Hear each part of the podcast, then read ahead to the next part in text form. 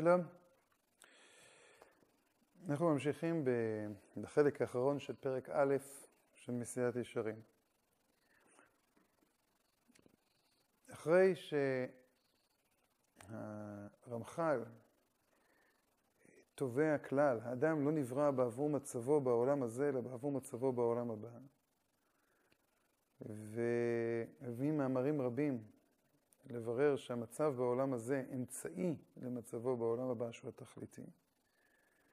עכשיו הוא חוזר אל הניתוח של מצבו של האדם בעולם הזה. ותראה באמת שכבר לא יוכל שום בעל שכל להאמין שתכלית בריאת האדם הוא למצבו בעולם הזה. כלומר, גם ההכרה הפשוטה ביותר, כלומר, לא זו שנובעת מאמונה או מידיעה של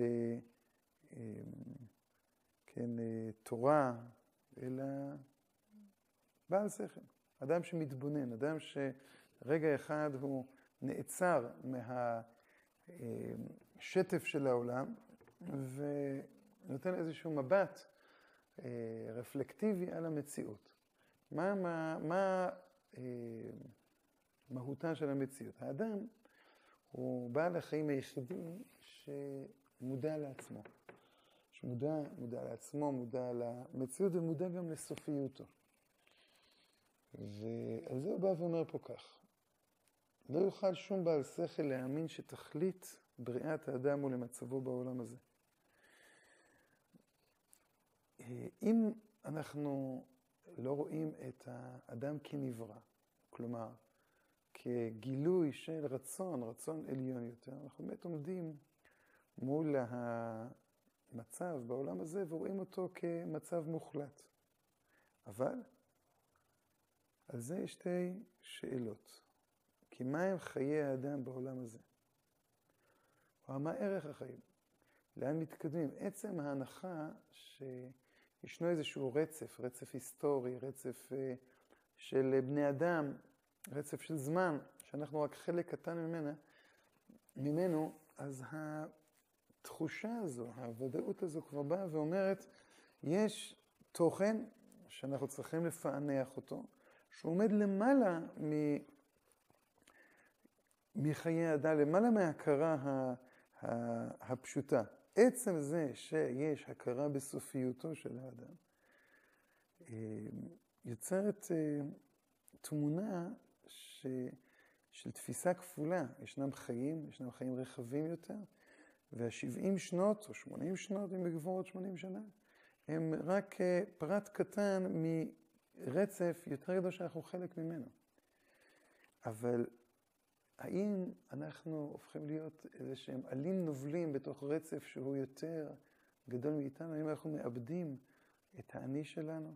האם אנחנו מאבדים את, ה, את uh, תחושת הקיום הכל כך ודאית וכל כך uh, ממשית, והתחושה שהיא גם תחושת הקיום הזו נותנת משמעות, או, או היא גילוי של משמעות לאני של האדם? האם משמעותו של האני של האדם היא רק לגבי עצמו ובעצם היא הולכת קלה ובטלה אחרי 70 או 80 שנה, או 90 או 100, לא משנה כמה, אבל המשמעות שלה היא, אה, אפשר לקרוא לזה יותר שרידותית, וגם אם אנחנו נצליח להעמיד עמדה מוסרית.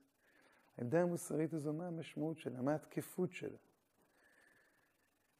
ויותר מזה, או מיהו ששמח ושלב ממש בעולם הזה. יש המון אנשים שמחים, יש המון אנשים שלווים, אבל צריך להיות שמח ושלב ממש. כלומר, בתור התוכן הקבוע של החיים. לא לעבור משמחה לשמחה או משלווה לשלווה, אלא שזו תהיה תכונת החיים שלנו. למה אדם לא יכול להיות שמח? האם אנחנו נבוא ונגיד, המסייעת ישרים בעצם בא ואומר, כולנו חיים באיזשהו סוג של הדחקה, לא, אנחנו מכירים הרבה אנשים שמחים, אנחנו מכירים הרבה אנשים שלווים. ובוא נגיד כך, לא תמיד כל מי שאנחנו מכירים שנושא דגל, אה, כן, תורה, יראת שמיים, אמונה, ברמה הוא דווקא אדם שלו ושמח. יכול להיות שהוא מדבר הרבה על שמחה, יכול להיות שהוא מדבר הרבה על שלווה, אבל זה לא בהכרח שהוא מיישם את זה. המסיעת ישרים מוסיף פה, ימי שנותינו בהם 70 שנה, ואם בגבורות 80 שנה, ורובם, כלומר הגאווה שבהם, הרהב שבהם, עמל ואבן. בכמה מיני צער וחלואים ומכאובים וטרדות, ואחר כל זאת המוות. נקודת הסיום המוחלטת הזו של האישיות, המוות, אמ, יותר ויותר אמ, מכריחה את האדם לברר את סופיותו. כל עוד אנחנו מניחים שישנה, נניח, אמת, אנחנו מנסים, חותרים להגיע אליה. הסופיותו של המוות היא פחות מעניינת, אנחנו משוכנעים משום מה שאם אנחנו נגיע לאמת, נניח נפענח את האמת של העולם, זה ייתן לנו משהו. אבל כשאנחנו מעבירים את מרכז הכובד אל הסובייקט, מכלול ידיעותיו של האדם הופך להיות חסר ממשות וחסר משמעות אל מול המוות. הסופיות המוחלטת של האדם, וככל שהוא יותר ויותר מאבד את uh, ההקשרים, ההקשר הלאומי שלו, את ההקשר האלוקי שלו, אז ככה המוות יותר ויותר נוכח. המוות זה ה... זו נקודת הציון המוחלטת של מצבו של האדם בעולם הזה. השמחה והשלווה נובעים מנקודה קבועה במציאות. אז כשפעם האמינו באהבת המושכלות, חשבו ששם תהיה שלווה. לא שמחה, אבל לפחות שלווה. כשאנשים התמכרו לדתיות מכל סוג שהיא, הם האמינו שהיא תיתן להם שמחה. אבל השאלה הקשה היא, וזו השאלה שמעלה הרמח"ל, האם יש לנו קשר של חיים עם מה שמעבר למצבו של האדם בעולם הזה? אם יש לנו קשר של חיים, אז יכולה להיות שמחה קבועה, ויכולה להיות שמחה שתנהיג ות... כן, אפשר לקרוא לזה, תנהל את העולם הזה, תאיר את העולם הזה, תיתן לעולם הזה, כן, לא משמעות, אלא ממשות, אה, תפיסה שהעולם הזה הוא חלק ממרחב יותר גדול, הוא גילוי של מרחב יותר גדול. שמחה פירושו של דבר התחושה שישנו מרחב שאתה שרוי בתוכו מרחב יותר גדול, שהוא יותר גדול, הביטוי שלו בזה שהוא פחות מפוענח. זה לא אומר שהוא לא משתקף בסוף בשכל, משתקף בשכל, משתקף ברגש, משתקף בדמיון, משתקף ברצון, אבל המהות שלו היא מרחב גדול יותר, שאתה חלק קטן ממנו, שאתה גילוי של. כן? וגילוי שלו פירושו של דבר שאתה הופך להיות נשא שלו. והחיים שלך כולם נערכים על פי זה. אם אדם מעריך את חייו רק על פי העולם הזה, אז כמו שהרבה נכתב בספרות האקזיסטציאליסטית, המוות הוא נקודה שממנה אי אפשר לזוז, שהיא קובעת את סדר היום שלנו. היא הופכת את כל ההתנהלות המוסרית שלנו, את כל ההתנהלות הדתית שלנו, את כל ההתנהלות השרידותית שלנו למותנה בסימן שאלה גדול.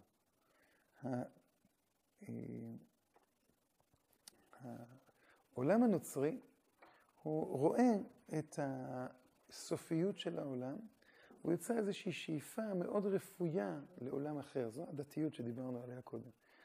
אבל כשרוצים להעמיד עמדה מוסרית מתפתחת, שמאמינה בעולם, אומר המסיעת ישרים, אדם שהוא מצד אחד בעל שכל, אבל מצד שני הוא קשוב, הוא קשוב לעוד זרמים בעולם, הוא יודע שהוא נברא.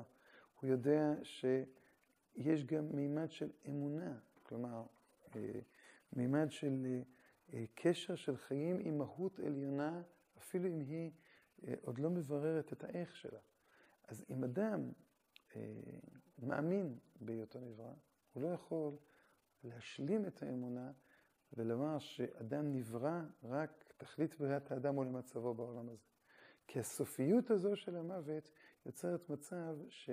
של עיון, עיון של שמחה, עיון של שלווה, הפיכת האדם, ל, כן, חווה מקטע מאוד קטן של חיים שכל המשמעות שלהם זה השרידות שבהם.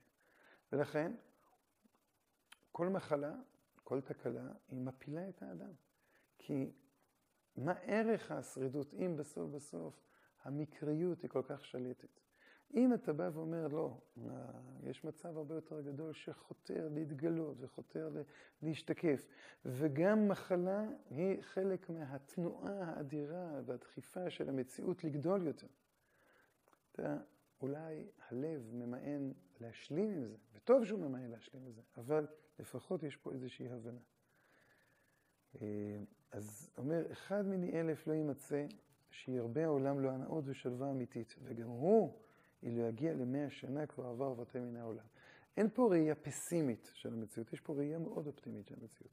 יש פה ראייה שהמוות הוא רק אותה נקודת מעבר מחיים לחיי החיים. ממרחב יותר גדול למרחב הקטן, למקטע הקטן שבו אנחנו נמצאים. אדם הראשון לפני החטא לא יצא לחטוא. המקטע הקטן שהיה זרם גדול יותר של, של חיים. בעזרת השם שנזכה.